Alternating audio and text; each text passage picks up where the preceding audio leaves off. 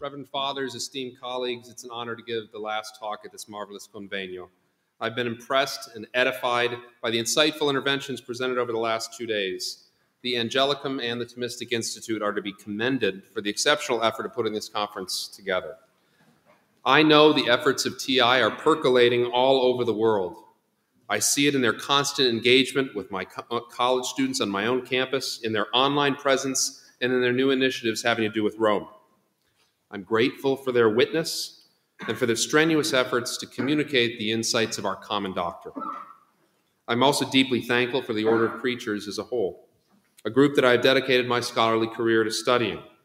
My impressions have been confirmed this week, particularly at moments of repast and conviviality, that the Dominican way is the true path, where, to quote the poet, one may fatten well if he does not stray. The speaker of Dante's poem is, of course, our own St. Thomas. We meet him in the 10th circle of Paradiso as the narrator of the story of Francis of Assisi. Yet the brilliant poet uses Thomas as much more than a mouthpiece for Minorite virtue. In a wider sense of the Divine Comedy, he is a foil to Ulysses, who we encountered in Inferno 26. The wandering Greek seeks to travel the world, finding out about men's vices and their worth. In doing so, he causes the death of all of his sailors, foundering in his quest in the very shadow of the mountain of purgatory. His vana curiositas has led him from the search for immortal glory to a nameless, watery grave. Thomas, on the other hand, represents studiositas. Why, might one ask, does Dante make Thomas embody only a potential or secondary part of the virtue of temperance? A rather inglorious representation, it would seem. But Ulysses and Thomas are hinges of the poem. Ulysses represents the immoderate aspirations of natural humanity at its best, for all men desire to know. To his credit, he subordinates his bodily appetites to his deeper inclination in order to achieve what he seeks. Dante skirts on the edge of admiration for this character who has never ceased to resonate with the poem's readers. Yet the Greek captain is ultimately disordered in his search. We can identify in the poet's description of Ulysses all the ways that St. Thomas lists as immoderate in his analysis of the, of, the, of the vice of curiosity. He is prideful in his search. He spurns his obligations in order to pursue vain knowledge. He consorts with lesser spirits to attain it. He declines to refer his knowledge of creatures to their proper final end. And most especially, at the base of the mountain of purgatory, he seeks to know naturally what can only be discerned through revelation. Thomas, on the other hand, incarnates the virtue that moderates his highest natural desire and orders it correctly. Studiousness is a directive habit for those who have to a certain extent attained the other moral virtues, in that it enables the intellectual virtues to mature and flower.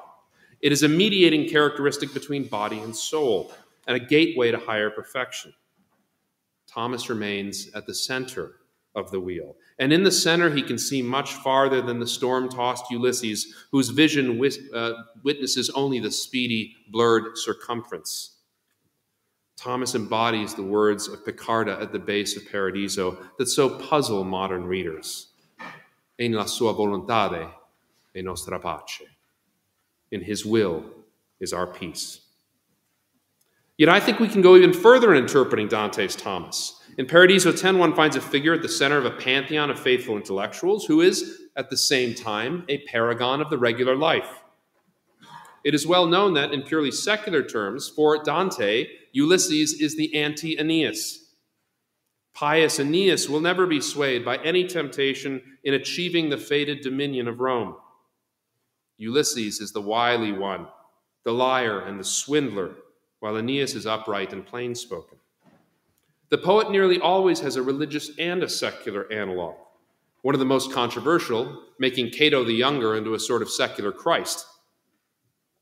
I believe Dante wants us to consider Thomas as a religious analog to Aeneas. In spite of endless travels and tribulations, both Thomas and Aeneas never stray from the decree of God to achieve their ends.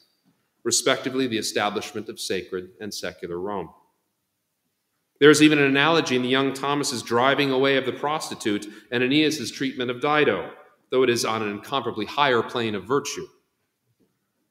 Thomas's tears at the Compline anthem Media Vita, in the midst of life we are in death, echoes the famous Lacrimae sunt rerum of Aeneas. This world is a world of tears, and the burdens of mortality touch the heart. Yet Thomas, like Aeneas, eventually finds a haven, a foundation from which to accomplish the great things laid out by divine providence. From that haven, Thomas was able to achieve the learned leisure, or otium, that is necessary for sustained intellectual effort.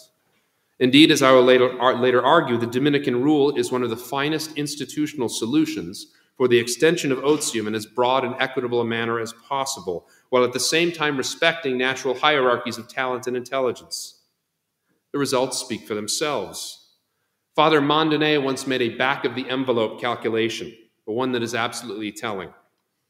He said that if one added up the literary and intellectual contributions of the order between 1220 and 1350, it was greater than the output of all human societies in every period of human history up to that point put together. The sheer achievement of the first Dominican century was a stunning triumph of the human mind, all made possible by the genius of the institutional order created by Dominic.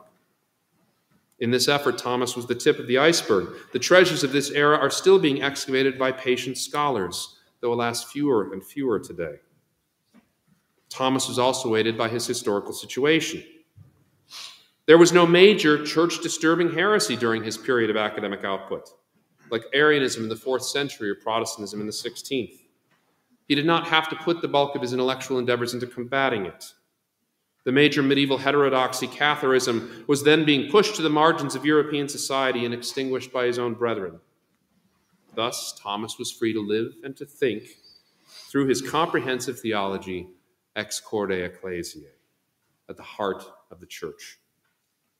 In this, he was much like Augustine, who lived after the Trinitarian controversies, but died just before the rise of the great Christological questions. Except for some pesky Donatists and Pelagians, Augustine was free to map out a comprehensive theology that was not fundamentally controversial. Though he and Thomas both engaged in many intellectual battles, Providence granted a space for these thinkers that permitted them to be wide ranging in their interests and profound in their meditations. Thomas was also the beneficiary of a series of cultural contexts that enabled, that enabled him to be the good man who out of his good treasure brings forth good things.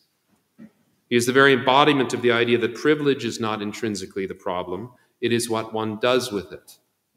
He was indeed to the manner born, to an aristocratic family that blended the martial tradition of his father's Lombard blood with the cosmopolitan society of the Sicilian nobility drawn from his mother. Throughout his life, he demonstrated all of the good characteristics that one associates with aristocracy, with none of its attendant defects.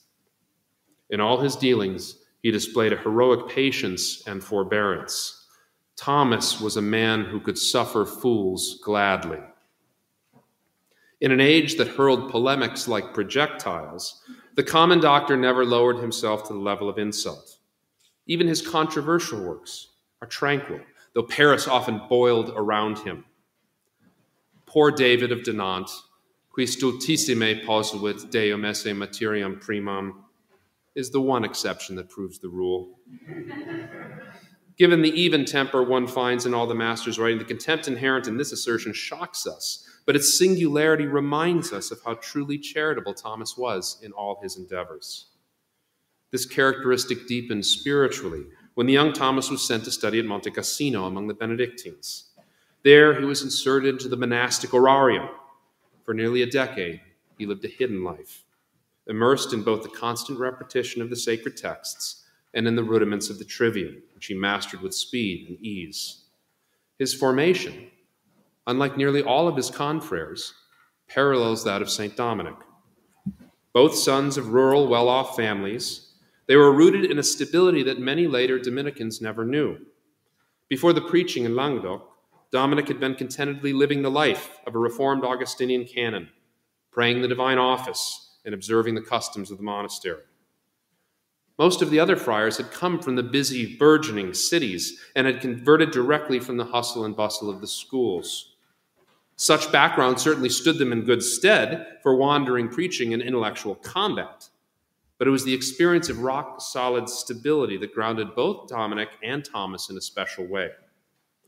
Thomas was as happy in silence as he was in the turbulence of an academic career. Indeed, as Josef Pieper says, he belonged to that race of men whose imposing calm grows in proportion to the noise and tumult around. He demonstrated these characteristics during his family imposed imprisonment. They were mightily irritated at Thomas's affiliation with the friars' preachers, not so much because of its poverty, but because of its enmity with the Emperor Frederick II, with whom the family was aligned. For that offense, he was abducted and incarcerated by them for almost a year and a half. You don't have family problems, Thomas did. Here we first see Thomas redeeming the time. He betrayed no annoyance with the conditions imposed upon him. It is, after all, difficult to imprison a hermit. Thomas had all he really needed silence and books. For an intellectual, how valuable it is to have a space to think, privacy, and access to literature. Perhaps he recalled this as he wrote in his commentary about the phrase redeem the time in Colossians 4. Quote, act wisely and with wisdom, for God loves nothing so much as the man who lives with wisdom. The reason for doing this is that they may be making the most of the time. A person makes the most of his trouble when he overlooks what is owed to him in order to avoid trouble. Now, the Christians were being troubled by these outsiders, and so Paul wants them to make the most of this trouble by means of wisdom, maintain good conduct among the Gentiles. Were his family the Gentiles? Perhaps. How appropriate that the ordinary gloss for this passage says that one must make time to preach, and in the absence of opportunities for preaching, to prepare for preaching. In his unshakable commitment to the order, Thomas was doing just that so steadfast was his example that he not only drew two of his sisters into the religious life, but by the time of his release, the whole family had switched allegiance from the empire to the papacy. Paul uses identical language in Ephesians 5. Thomas also comments on this passage, but gives it a different valence, one that speaks to his commitment to the new order. Now we have to redeem the time because the days are evil. We must avoid the depravity of the days. To do this, we must renounce even certain things which are lawful. All things are lawful for me, but all things do not edify. In this way, a person permits something that is rightfully his to be forfeited. Thomas goes on to explain how one becomes wise in redeeming the time by structuring everything with respect to the final end. Quote, that man is called wise in an absolute sense who puts everything into perspective. As a wise architect, I have laid the foundation. For the role of the wise man is to put things into order. Here is one of Thomas's favorite quotations, occurring no fewer than 11 times in his works, taken from the philosopher, which he made into a guiding principle of his own life. All through the term of his confinement, he had been, uh, been conf- comforted by the elderly Dominican, John of San Giuliano, one of only two friars then left in Naples. We know nothing about him other than that he visited Thomas, bringing him books and a new habit, patiently cultivating the young man's vocation. He is one of the hidden presences in the history of Thomas, who comes to us through a cloud of similar witnesses who preceded accompanied, and followed him in the order. It was in the order he found not only a home, but an outlet for his intellectual life. It was not poverty that drew him, as some have claimed in the past. Rather, it was because among the friars he could see every obstacle to his intellectual vocation removed and a path cleared to the way of contemplation and to the most effective communication of that contemplation to others. As Jacques de Vitry said of the young order, it was the sancta et honesta Christi Scholarium Congregatio, the holy and learned congregation of Christ's scholars. Quickly, Thomas had outstripped both his Benedictine teachers at Monte Cassino and the masters at the Young University of Naples. Only through the order could he be apprenticed to the finest minds of the age and to attain that most precious pearl of medieval academic life study at the University of Paris. Here we come to two essential backgrounds that nurtured St. Thomas the school and the city. Their symbiotic relationship formed an environment in which the preachers thrived. From the beginning, they were an urban movement, ministering to the flourishing cities of Europe and aiding a secular clergy that was largely unprepared for the influx of such a multitude. Most of the early Dominicans were from the rising middle class. They were spiritual entrepreneurs who paralleled the mercantile classes they served. The coalition between friars and burghers propelled both the Franciscans and Dominicans to unprecedented prominence in the 13th century, siphoning off resources from established parishes and institutions, much to the chagrin of the local presbyterate. Yet the laity embraced the new orders with gusto, not only contributing their money, but affiliating themselves to confraternities and charities run by the friars. In a certain sense, the Dominicans were the spiritual bourgeoisie in a deeply Christian world that was, for the first time, generating significant amounts of wealth, guilt could run deep. The new orders provided a way to spiritually launder the abundance of revenue for both the common good and for the individual salvation of the believer. In a world where the traditional model of fighters, clerics, and peasants was completely breaking down, the Dominicans blazed a path whereby the life of the mind and the exercise of what would come to be called white collar work was defended and established as legitimate. The new middle class, increasingly literate, called for deeper and more learned levels of spiritual engagement, something the preachers were prepared to supply. The commotion of commerce went hand in hand with the activity of the friars in the busy streets. These often alighted in a public way when the open piazzas of the marketplace became the setting for charismatic Dominican preaching. While the friars had pitched their tent in the midst of the urban world, their convents provided a contemplative respite that summoned the merchants and bankers to the particularly Dominican hour of Compline at the close of the business day. Such a base of operations allowed the friars, in the tradition of the canons they descended from, the opportunity for a wide ranging public ministry in the day and a quasi monastic contemplation at its close. The concentration of population in the cities had occasioned the rise of schools. And finally, the innovation of the university, one of the most remarkable achievements in all of human history. From the beginning, the Dominicans were made for the schools. All their energies were bent upon them, seeing higher learning not as an end in itself, but as a means to quench the thirst for souls felt so keenly by their founder. When Dominic dispersed his brethren in 1217, he knew exactly where to send them to the twin academic centers of Bologna and Paris, soon to become the axis of the whole order. From the earliest days, priories were designed to be schools as well as monasteries.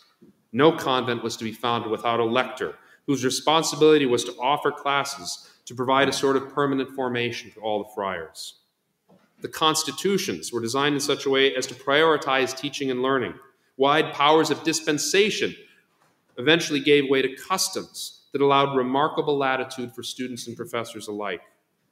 Never had there been a religious institute in the history of the church that permitted such astonishing latitude to members. Yet the purpose for this was clear. Everything was to be subordinated to the final ends of the order. The reason for the dedication to the schools was so that the fruits of contemplation could be made known. But Thomas and his brothers upset the whole monastic spiritual model that for a thousand years had made the contemplative life superior to the active. In question 40 of the Tertia Pars, Thomas claims for Christ himself the embodiment of perfection that consisted in contemplation made effective in preaching and teaching. The incarnation itself becomes the form of the Dominican charism, whereby the inner life of the Trinity is made known through the assumption of human nature by the second person. For Thomas, it is not just any activity that qualifies the mixed life as the most sublime, but only one that manifests itself in teaching and preaching, whereby the mysteries gained in contemplation are passed on to enkindle the whole world. This is because, as he argues in De Veritate, such activity stands with one foot in the contemplative life, with the other in the active. It is the connective tissue, as it were, between the two. The path of a Dominican, then, is most fully Christ like because it is most fully incarnational. This worldview was reinforced by his aggressive attempts to understand and incorporate Aristotle, whose anthropology and epistemology he was convinced could provide a stronger philosophical foundation for Christian orthodoxy than did contemporary Neoplatonism. As Chesterton says, quote, St. Thomas was making Christendom more Christian in making it more Aristotelian. This is not a paradox, but a plain truism, which can only be missed by those who may know what is meant by an Aristotelian, but have simply forgotten what is meant by a Christian. While he likely started his study of the philosopher at the University of Naples, it was the decision of the order to send him to Paris to study under Master Albert that was the true turning point.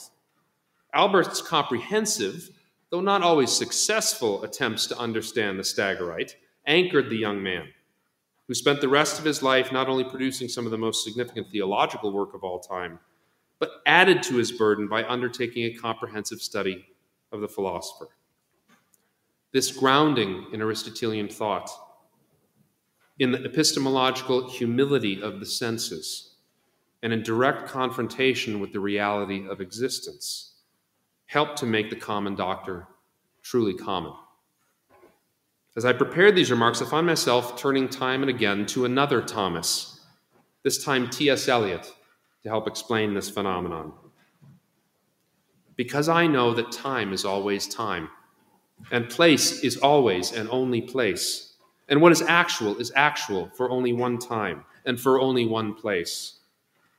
I rejoice that things are as they are.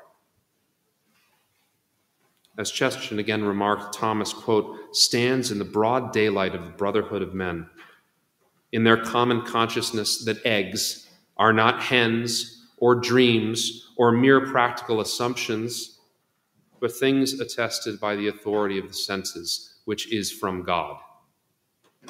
There is and is. That is as much monkish credulity that St. Thomas demands of us from the outset. With his apprenticeship to Albert in 1245, he begins the public proportion of his career. He was to have fewer than 30 years. By the time he became a master, there were fewer than 20. One wonders if there was ever a thinker who so thoroughly redeemed the time. It seems he never brooked his efforts or banked his fires. Once again, the Thomas of the 20th century gives an insight to the Thomas of the 13th. The point of intersection of the timeless with time is the occupation of a saint. No occupation either, but something given and taken in a lifetime's death in love. And so the young man set himself to his tasks. Though Albert was to grow fond of him, he did not spare him work. The German master, as a keen mentor, gauged the young man's talents and burdened him accordingly. More and more he added to Thomas's plate, and he increasingly came to rely on him as an associate. During the late 1240s, Thomas was undertaking his own studies, tutoring other students, practicing disputations, preparing for ordination, and serving as Albert's teaching assistant a dumb ox indeed, but one who would plow further and deeper than any of the others, head down and with determination. He embodied the old Dominican saying that the wood of one's desk is the wood of one's cross. He was aided by his ability to concentrate and penetrate to the deepest sense of texts. Even his master's interest in empirical science could not distract him from the sacred page.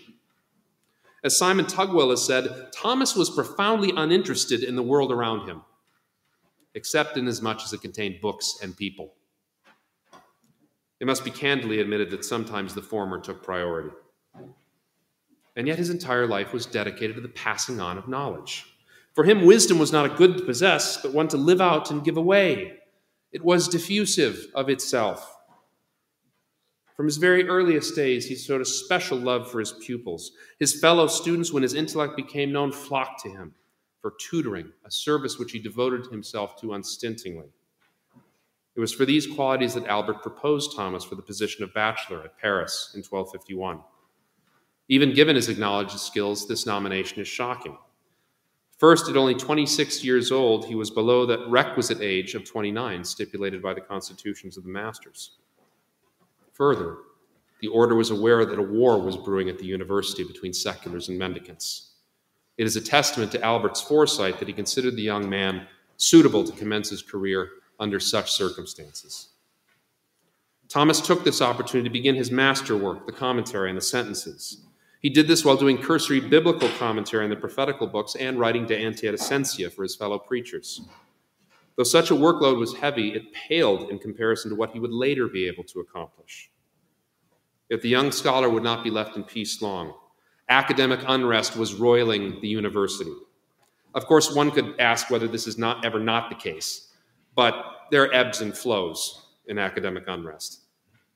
A debate was then coming to a head in the numbers of chairs. In 1250, there were 12 chairs that made up the consortium of theology masters. The Franciscans held one, the Dominicans held two. Nine belonged to the other professors, but three were reserved ex officio to the canons of Notre Dame. This left the secular masters with only six. Since most business had to be transacted with the two thirds majority, the religious could often unbalance the secular professors and obstruct university legislation. In 1252, the faculty of the theology, uh, the theology faculty issued a statute to deprive the Dominicans of their second chair, one that, to be honest, was constitutionally hazy. I'm not going to lie. Meanwhile, violence had again broken out between students and the Parisian authorities in the heady carnival atmosphere of 1253. A student had been killed and others imprisoned in violation of rights guaranteed by papal edict. As it happened in the past, the masters declared a strike as it happened in the past, the mendicants refused to comply. For this, they were expelled from the consortium of masters.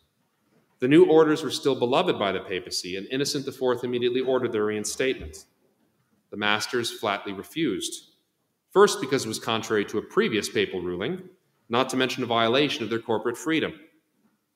When a university official appeared at Saint Jacques to post the consortium's refusal, he was physically assaulted by Dominican novices and given a bloody nose.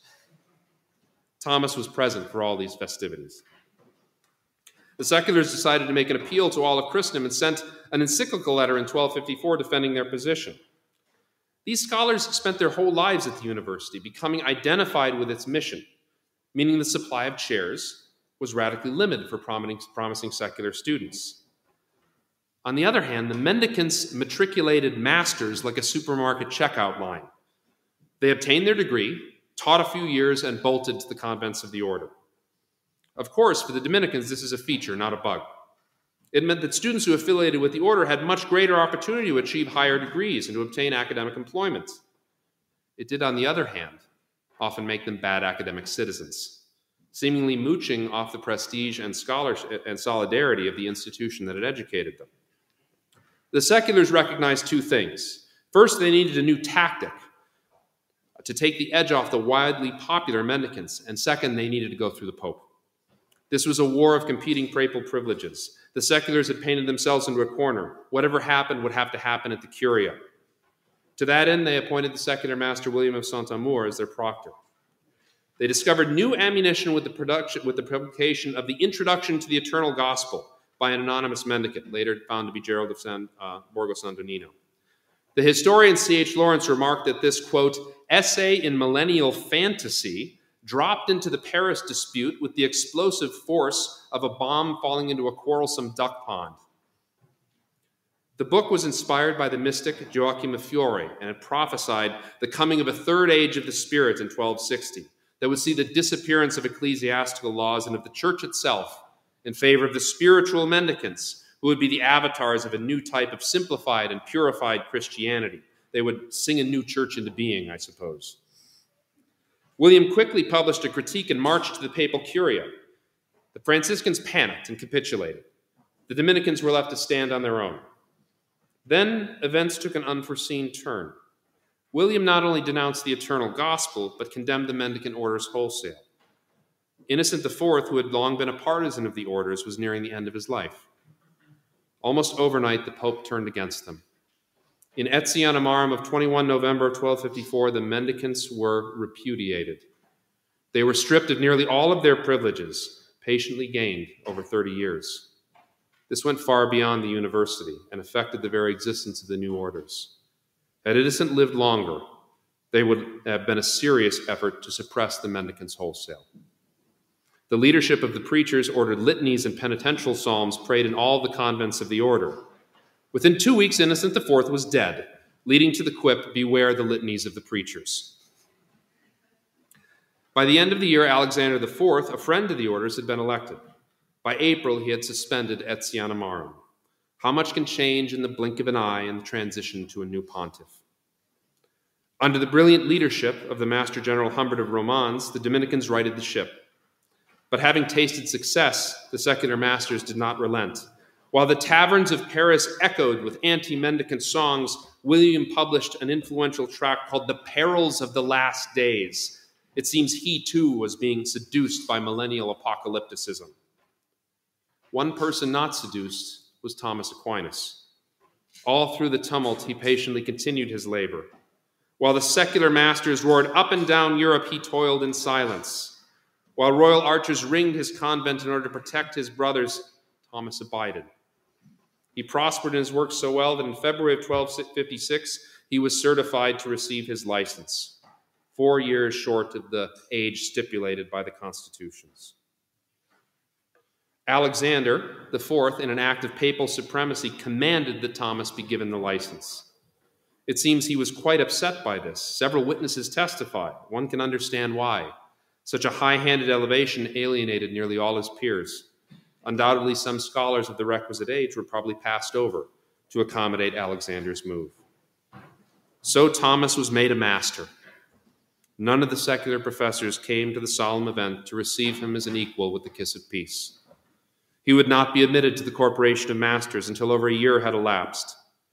His first task as regent master was to compose his Contra Impugnantes, his defense of the mendicant orders. The incipit is telling. Lo, your enemies have made a noise, and those who hate you have lifted up their heads. They have taken malicious counsel against your people and have consulted against your saints. They have said, Come, let us destroy them, so that they be not a nation, and let the name of Israel be remembered no more. Of course, we don't use that psalm in the liturgy anymore. It's too naughty. There are few professors who have had to begin their careers defending their very right to teach, not to mention withstanding attacks on their manner of religious profession. The situation of the new orders was balanced on a knife's edge. They existed solely at the pleasure of the current pope, a pleasure that could be retracted at a moment's notice, as they found to their chagrin in 1254. It was Thomas who provided the grounding that embedded the orders within the living stream of scripture and tradition and who provided an incarnational foundation that wove the orders into the warp and woof of Christianity itself. It was no mean feat for a 30 year old, and it comes to it as a shock to those of us deep in the Thomistic tradition that for nearly a century this was considered by his brothers to be his most fundamental contribution. To them, he had done nothing less than save the Dominican charism. Deftly using William's own arguments against him, he makes clear the right of religious to appropriate remuneration and defends their intellectual work.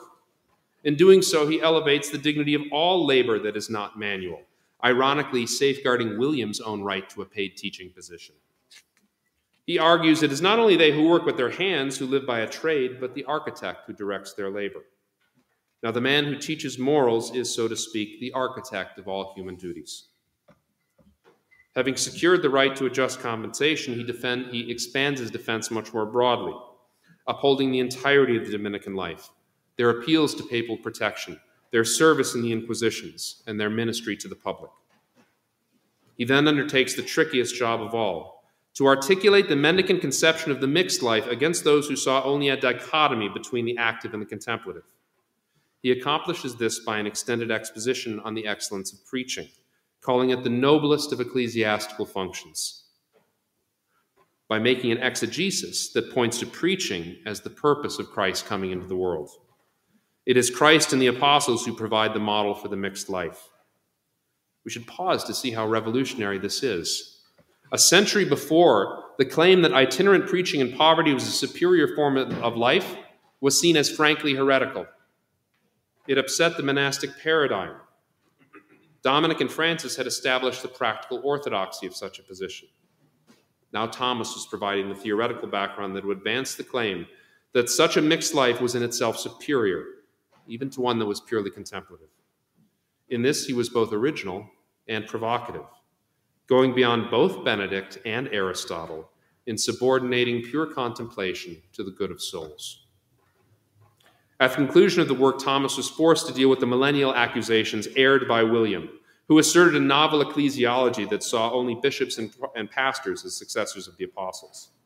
William alleged that the mendicants were the penetrantes domos, a favorite trope about the friars from 2 Timothy. These are men who creep into houses and lead captive silly women, laden with sins, and carried away with diverse lusts, ever learning and never attaining the knowledge of the truth. These, as St. Paul tells us, are heralds of the last days. William, thus rather ironically, began to echo the millennial ravings of the eternal gospel. Perhaps he too was swayed by the coming of the fateful year 1260. Thomas's treatment of time here was masterful, turning the Joachite panic into a tool to defeat his enemies. By careful analysis of the tradition, he understood the last times as past, present, and future together. As Eliot wrote, restoring through a bright cloud of tears the years, restoring with a new verse the ancient rhyme, redeem the time, redeem the unread vision in the higher dream. The young professor brought a renewed balance to the tortured question, restoring a sobriety that had been sorely lacking in all other contemporary polemics. He made a deep exegesis of the use of time in the scriptures, particularly as it related to the last day. Concurring with the sentiment of the fathers, he agreed that we are in the sixth or last age of this world. While this would seemingly vindicate a historicist Joachimite reading that saw the apocalyptic events described in the New Testament as transpiring over the course of church history, he diffused it in two ways. He established that the events of Matthew 24 had been recurring since the dawn of the Christian church. They are signs we are living in the last age, but are not indicators of the final days themselves. In addition, vices and heresies have flourished since the dawn of Christianity, also indicating that we are in a final period of history yet still no man knows the day or the hour. In fact, by employing this strategy, he turned Joachitism against the seculars. He argued that anyone who used such passages to identify contemporary events was, in a sense, special pleading for a particular cause against the great tradition of interpretation and against the plain sense of Scripture. He defangs the historicist interpretation that fueled so much unorthodoxy from Joachim to Wycliffe to the early Protestant movement. While he patiently answered each one of William's contentions, one gets the sense by the end of it that the arguments of the seculars were not tried and found wanting. They were tried and found uninteresting. A contention that turned out to be more devastating than the most vituperative polemical attack would have been. By 30 years old, Thomas had become the champion of the Dominican life. Arguments against the orders went underground. He would have to resume his advocacy again in 1268 as many of the old controversies again gained currency at the University of Paris, but the situation had stabilized. Following the burdensome and, and occasionally ugly events that accompanied his appointment as regent master, Thomas was able to have some modicum of calm, though the conditions under which he worked seemed to have little effect either on his output or its quality. It is clear that he was comfortable laboring on no fewer than three levels at once First, the tasks that concerned his office as professor, lectures for the classes he was teaching, or questions he was disputing, not to mention the extensive expert consultations he conducted. At the same time, he was engaged on his higher level work. First, the commentary on the sentences, then the Summa Contra Gentiles, and finally the Summa Theologiae. Lastly, there was what one could call a private interest a series of comprehensive commentaries on the extant Latin Aristotelian corpus, something demanded neither by occupation nor order. These would prove critical in setting the philosophical tone of the Western world. These three distinct projects were not done in sequential order, they came into being simultaneously. During the period of his highest activity, the Second Regency in Paris, his writing covers nearly 4,000 pages, the equivalent of 12 pages of typed text per day of densely argued philosophy and theology. If this seems superhuman, it's because it nearly was. Within two years of finishing his term, the master would be dead. There was not a moment to waste in Thomas's life.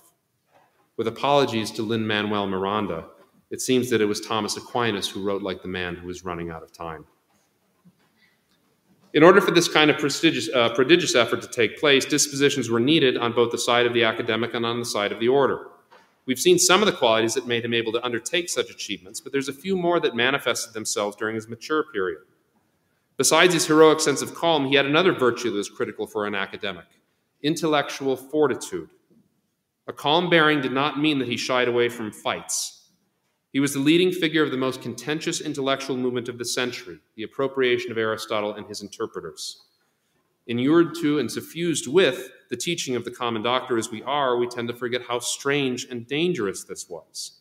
Thomas was a radical, though different from the radicals of today, since he came to the new teaching from the heart of orthodoxy.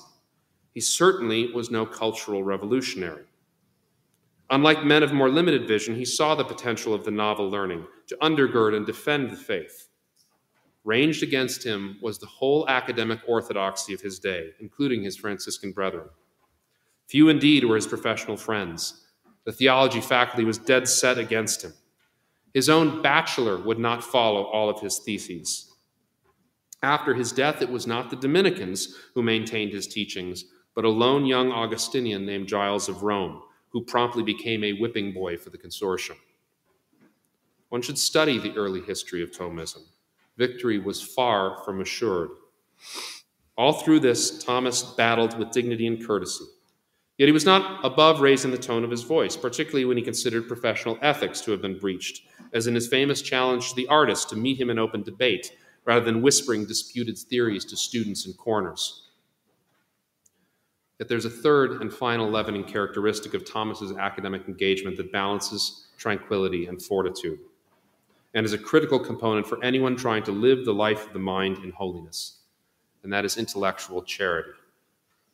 Like all his scholastic colleagues, he lets his adversaries speak first, allowing them to provide their strongest arguments and then courteously answers each one in turn. He is consistently student oriented, never blaming them for failures, but rather searching his own teaching to see what can be improved. The entirety of the Summa Theologiae is a pedagogical exercise to reorient medieval theological education in order to make it more approachable and intelligible to the student. He was unfailingly patient and courteous in correspondence. As a singular example of his charity, during his second regency, he found himself personally attacked in front of the whole university during the inception lecture of the Franciscan John Peckham. He withstood the assault with dignity and composure in spite of the remonstrances of his Dominican students. It was only at the more private resumption during the second day that he quietly and dispassionately dismantled Peckham's arguments. This threefold virtue of Thomas made him a great academic patience, bravery, and above all, love. As Josef Pieper says in this regard, love of truth and love of men only the two together constitute a teacher. Thomas Aquinas was absolutely convinced that God could be found in a classroom. He also possessed the spirit of prompt obedience. He focused on this virtue as the chief of the religious vows, contrary to the Minorite emphasis on poverty. I argue was this position that propelled him to canonization in 1323 when it was noticed and promoted by Pope John the 22nd. Once again, Thomas builds up an Aristotelian definition into a religious principle. It is not a far cry from the true academic who conforms his mind to the truth, to the true religious, who bound his will to a superior for the sake of virtue. He knew that it was the truth that set us free, and not we who are free to set the truth. His mind was like a refiner's fire. Everything it received, it gave back in equal measure, yet incalculably purified and elevated. He simply surrendered his whole life to the purposes of the order. Whatever they needed, he responded. One episode demonstrates that clearly. After his triumphant first regency at Paris ended in 1259, he returned home to his Roman province for the first time in over a decade. Because of his victory, he received numerous honors and privileges over the next several years. Then, at the provincial chapter of 1261, something strange happens. He was assigned to the backwater convent of Orvieto, far from any center of learning or culture. Past writers have been impressed by the later residence of Pope Urban IV in the city, thinking that Thomas was receiving a signal honor in being appointed to the papal city. There's a serious chronological problem with that. Urban was then in Viterbo and made no indication of moving to the Umbrian hill city till the end of 1262, more than a year after Thomas's appointment. When the master arrived to take up his duties as conventual lector, there were likely no more than several thousand people living in the city. The friar's convent, though one of the earliest, was also one of the least prestigious. Far from his brilliant students at Paris, the friars who remained at San Domenico were not even considered suitable for study at the provincial level. They were fratres communes, who needed practical theolo- uh, education necessary for preaching and hearing confessions. Yet he dove into his teaching with zeal. Indeed, it was in instructing such fratres communes that he developed his pedagogical theories about the shortcomings of theological education. It was there the seeds of the Summa were planted. Though by the end of 1262, Orvieto had become one of the thriving intellectual centers of Christendom, it bore no such promise at first. That the papal curia arrived and in its train some of the most brilliant minds of Europe was pure serendipity. In his activity, both Thomas and the order were a match made in heaven. The wise prescriptions of the Dominican Constitution offered the flexibility for the maximization of scholarly output. Never in history had learned leisure been so incarnated in a constitutional document.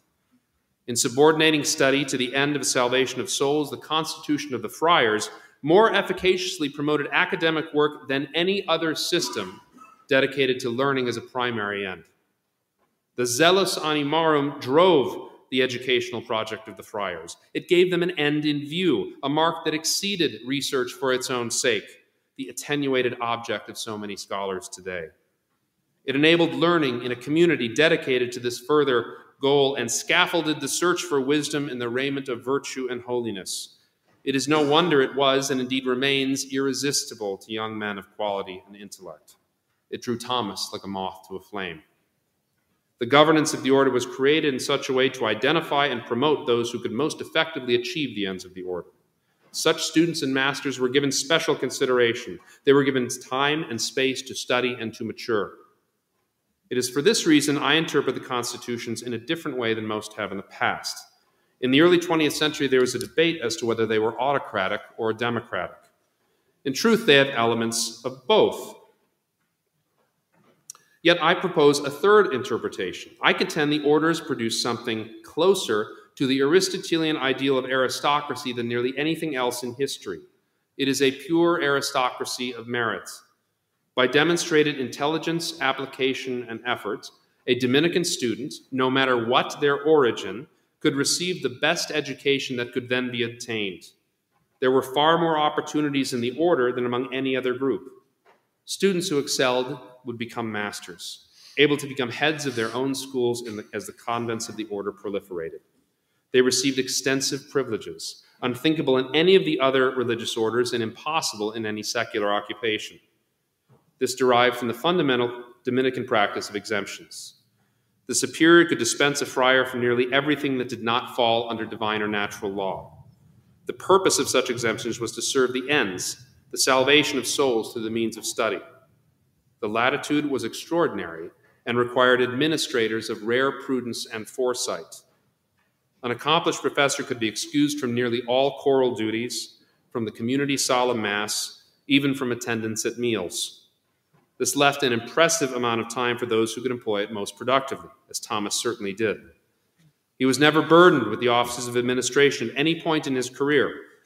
In humble recognition of his strengths and weaknesses, he refused two exceptional promotions to the Abbacy of Monte Cassino and to the See of Naples. In one of the only recorded instances of Thomas being irritated, he snapped at Brother Reginald when the latter suggested that he would receive a red hat at the upcoming Council of Lyon. Thomas tartly, called, tartly told his socius, I am unable to be more of use in the order than the position I currently hold. That shut him down. As the friars knew, the offices of administration were unfriendly to the life of the mind. Rather, they were services of humility to those who were seeking deeper wisdom. Advanced academics were granted private quarters, and it appears that Thomas spent the majority of his time there, teaching and reading, dictating and writing. It was his oasis of solitude and silence, making possible the spectacular achievements that we benefit from today. He was appointed preacher general, not necessarily because of the quality of his sermons, but because the office was a sort of parallel and aristocratic authority that balanced the elected officials of the order. It allowed him private correspondence and an ex officio vote in the provincial chapters. One can see how delicate this all was. In the hands of lesser men, such freedom could be dangerous. It was the genius of the preachers that they were able to create a sort of school of prudence, as strange as that may sound, in which quality could be tested at numerous different levels in both academic and administrative offices. It was the Dominican order that created this possibility, enabling the aristoi, the best, to rise like cream to the top.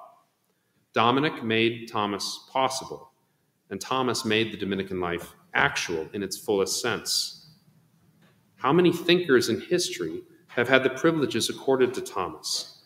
The liberty founded in the evangelical counsels, united to the freedom of learned leisure, all in unceasing service to the contemplation of the truth that sets us free. I wonder sometimes if we could say that Thomas Aquinas was one of the freest men who ever walked the earth. And yet, the end was nearing. The days were short.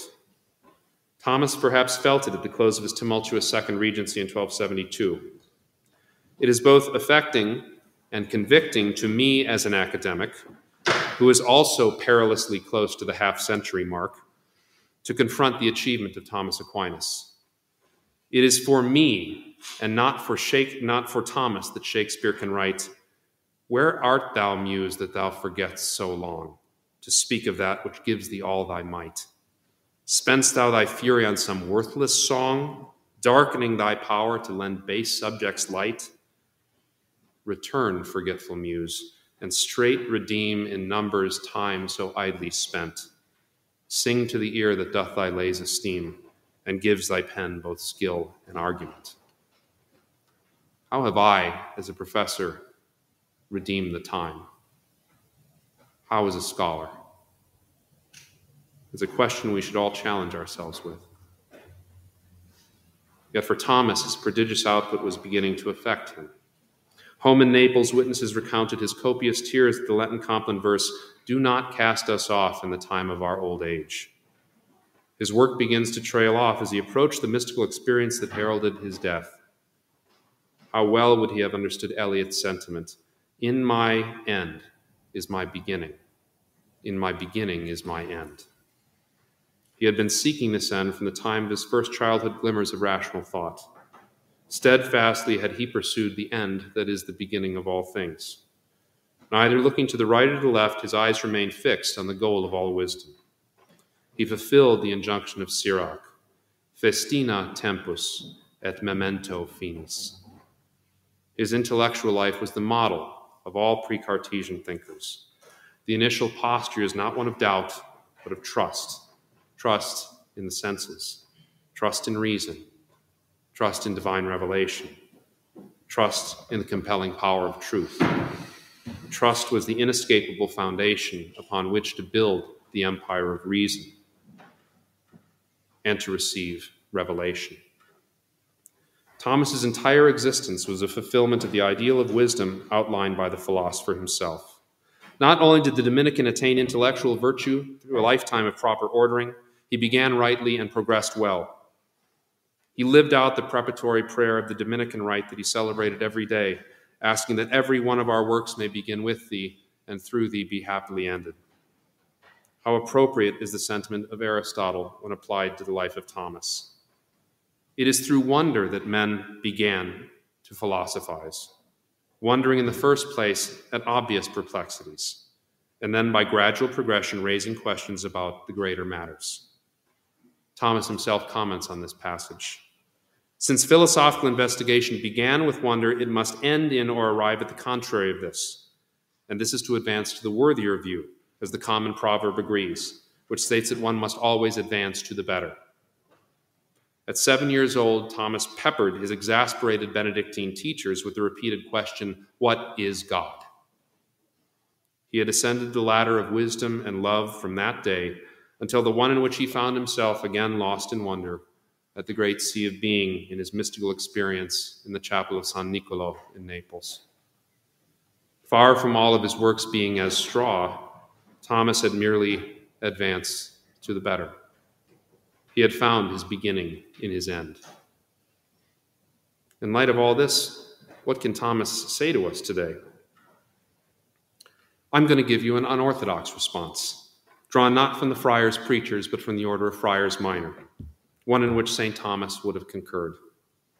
On his deathbed, St. Francis, of all people to utter such a sentiment, on the cusp of his migration from this earthly light, said, Let us begin, brothers. Let us begin to serve the Lord. For up to now we have done little to nothing. Thank you.